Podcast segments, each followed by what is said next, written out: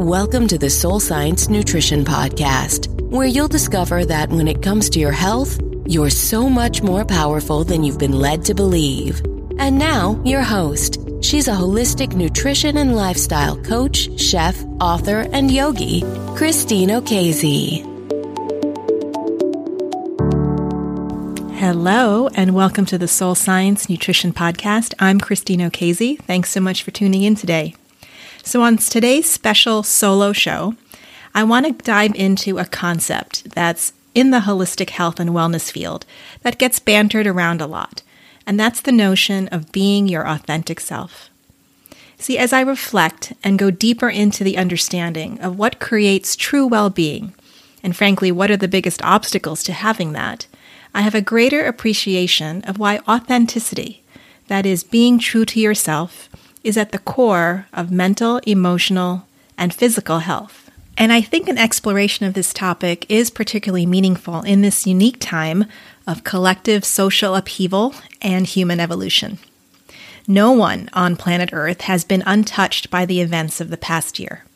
All our lives have been shaken up. The familiar, the routines, ways of doing life that anchored our identity have changed radically. And we've all been compelled to shift more, if not most of our attention, on our inner lives. So perhaps you've found yourself more than once, on some level, confronted with the question of Who am I? What matters most to me? How do I want to spend my time? How do I want to find, how do I reconnect to joy, passion, and purpose in my life? What are my beliefs, dreams, and desires? Now, in last week's show of the podcast, I shared with you about the phenomenon of cold depression. And in so many ways, this episode, what I will call the crisis of authenticity, is a very much related topic because it's this state of being alienated from ourselves that's showing up as chronic fatigue, anxiety, depression, addictive behaviors, emotional reactivity, digestive imbalances, and more. Because what I know is that anything that has us living away from who we truly are, who we are meant to be in this life, has the potential to create serious, debilitating levels of stress in our bodies. So, what does it mean to be your authentic self, to live an authentic life? Essentially, it means there's a congruency in what you feel, what you think, believe, say, and do. They all line up. So, first and foremost, living an authentic life begins with knowing yourself. It starts with being curious about your attitudes towards things, your patterns, values, and beliefs. To become your authentic self, you need to understand what guides you, what drives and inspires you in life. And by definition, when you're living authentically, you're guided by your inner voice. You are internally directed as opposed to externally focused when it comes to decision making. Living as your authentic self means you have an ability to understand the complexity of your own feelings and emotions. And you go thus with your gut, with your intuition, instead of doing what you think will please or appease others. Being your authentic self means your actions are rooted in deep personal truth. There is a genuine knowing, which is not easily swayed by external pressures. It also means having the courage to embrace vulnerability, where we can acknowledge our own limitations. See, being authentic is honestly seeing and accepting our whole self, our, all parts of ourselves, the good, the bad, and the ugly, as I like to say. And to be clear, this is a process that doesn't happen overnight.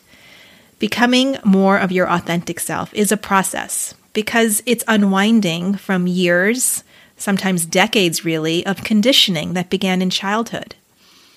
Lessons that we learned about how to express or not express our emotions, messages we got about our own self worth, our belonging in society, about agency in our bodies how we needed to act and be in order to be safe, seen as worthy, acceptable.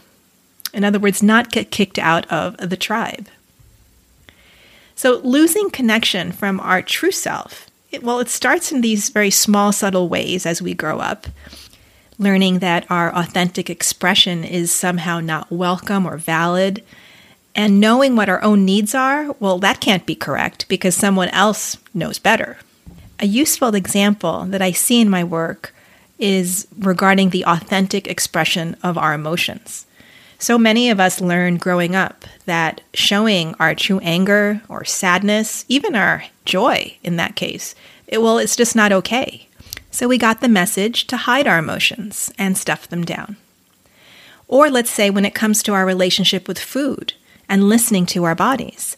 Many of us were told that we had to be members of the Clean Plate Club or that we had to watch when it came to eating or else something bad might happen.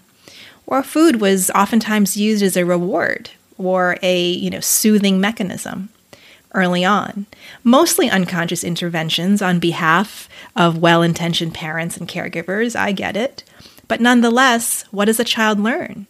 My body's messages are wrong and someone else other than me knows better than my own intuition about what my body needs right now and of course, then there's the rest of all the other program that we absorb around gender roles, race and cultural norms, money, career, relationships, etc.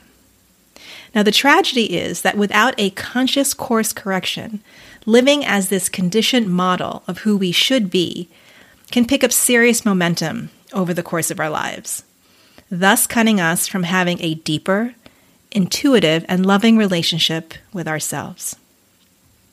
Now, whether it gets expressed in people pleasing behaviors, staying in a toxic job, or an unsatisfying relationship, perfectionism, an unhealthy body image, unhealthy body manipulation, this lack of authenticity, this lack of congruency in our lives, ends up being one of the most serious drains on our life force.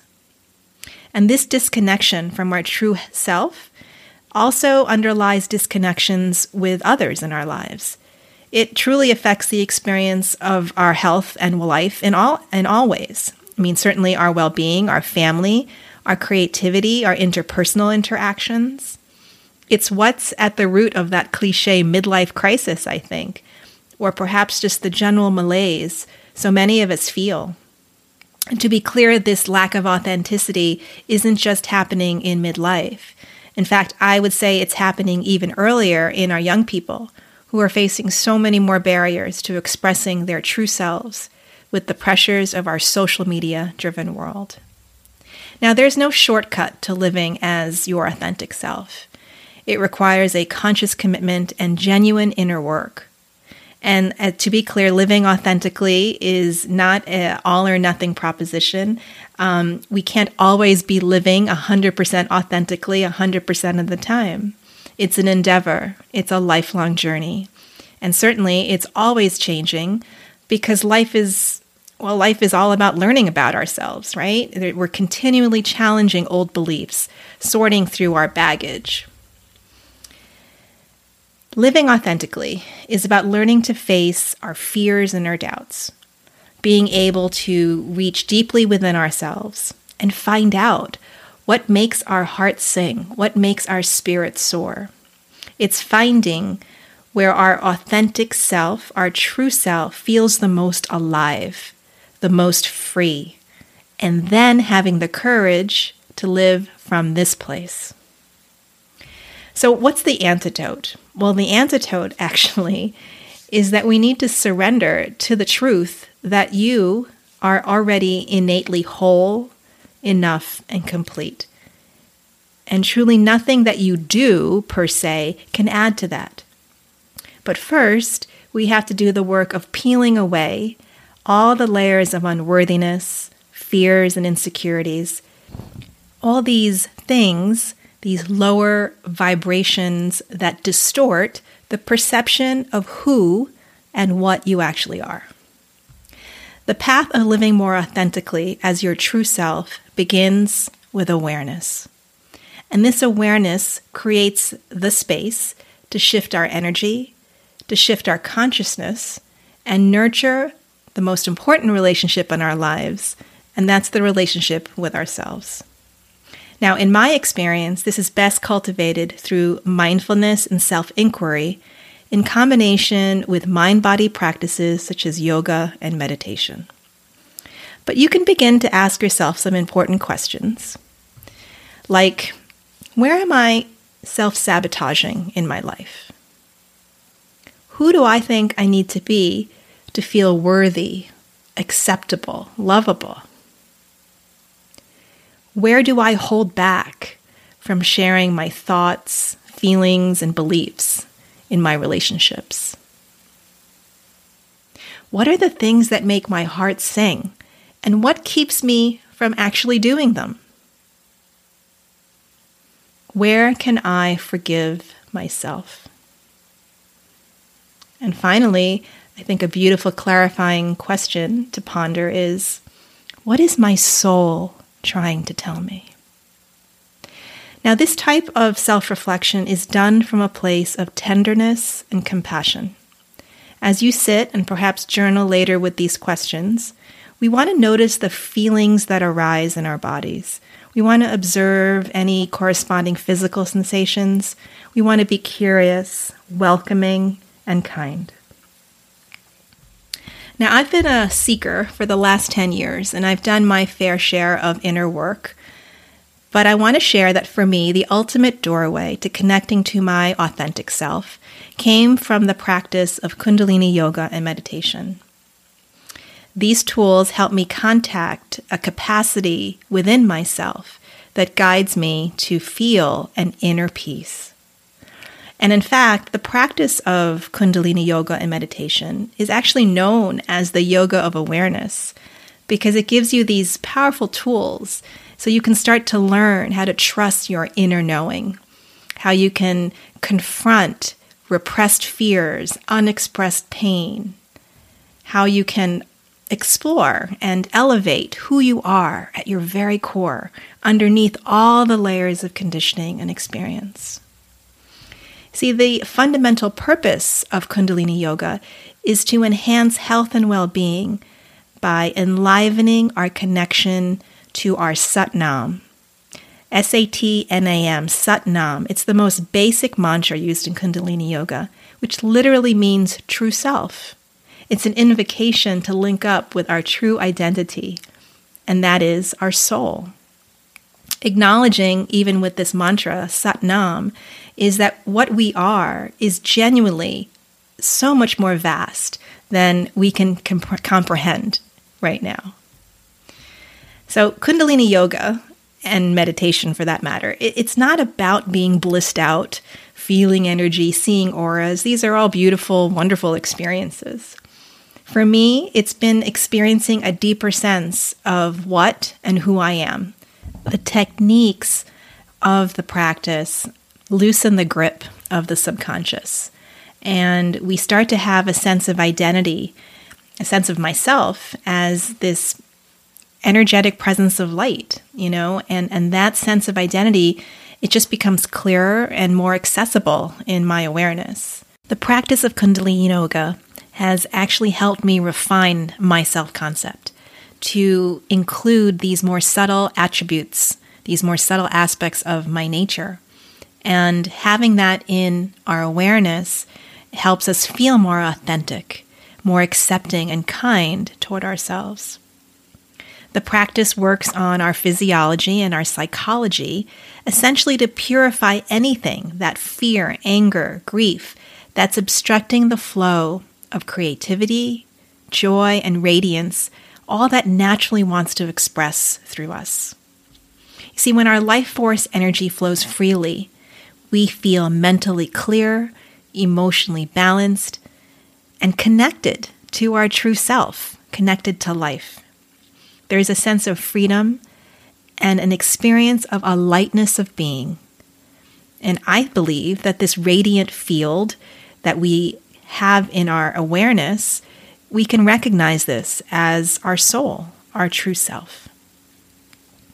Becoming aware of our authentic self is, needless to say, a journey of turning inward, where we can experience not the false self images that our ego generates, but the true self that lives from a place of compassion and pure creative consciousness.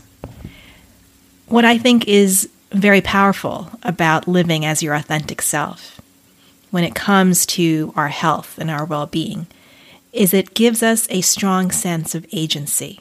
When we know ourselves, we can start to trust that we have an ability to positively impact our health and our life. So I often say that deeper awareness brings choice, the choice whether to act or not. And this choice brings freedom. So I'm very grateful for these tools of Kundalini yoga and meditation in helping me on my journey to be more authentic in my life, to live more as my true self. It's been a journey of falling deeply in love with myself, and not in a self absorbed, narcissistic way, but truly where I have this sense of being my own best friend, where I can go within myself and be a place of refuge when things around me are crazy.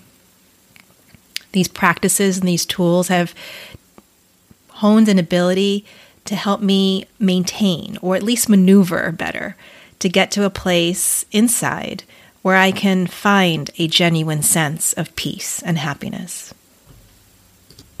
My favorite quote that I came across recently was by the author Sarah Ban Breathnach, and she says, The authentic self is the soul made visible. So I hope this has been helpful, my friends. Um, I do want to tell you if this resonates with you in any way and you have some interest in exploring the practice of Kundalini yoga and meditation um, and finding the tools to create true well being. I want to remind you that I have just a few more spots left in my new upcoming program, Find Calm and Restore Vitality Therapeutic Yoga for Balancing Hormones. This starts on January 20th. The information is on my website as well as in the show notes. And I would just love for you to be part of this very special experience of coming home to our true, authentic selves. So, thank you so much for listening. And if you would be so kind to leave a rating and review for this episode, I'd be grateful. And if you haven't already hit that subscribe button, I ask you to do that as well so that you don't miss the episode that comes out every Thursday. And it also helps me keep the podcast growing. Thank you again. Bye for now.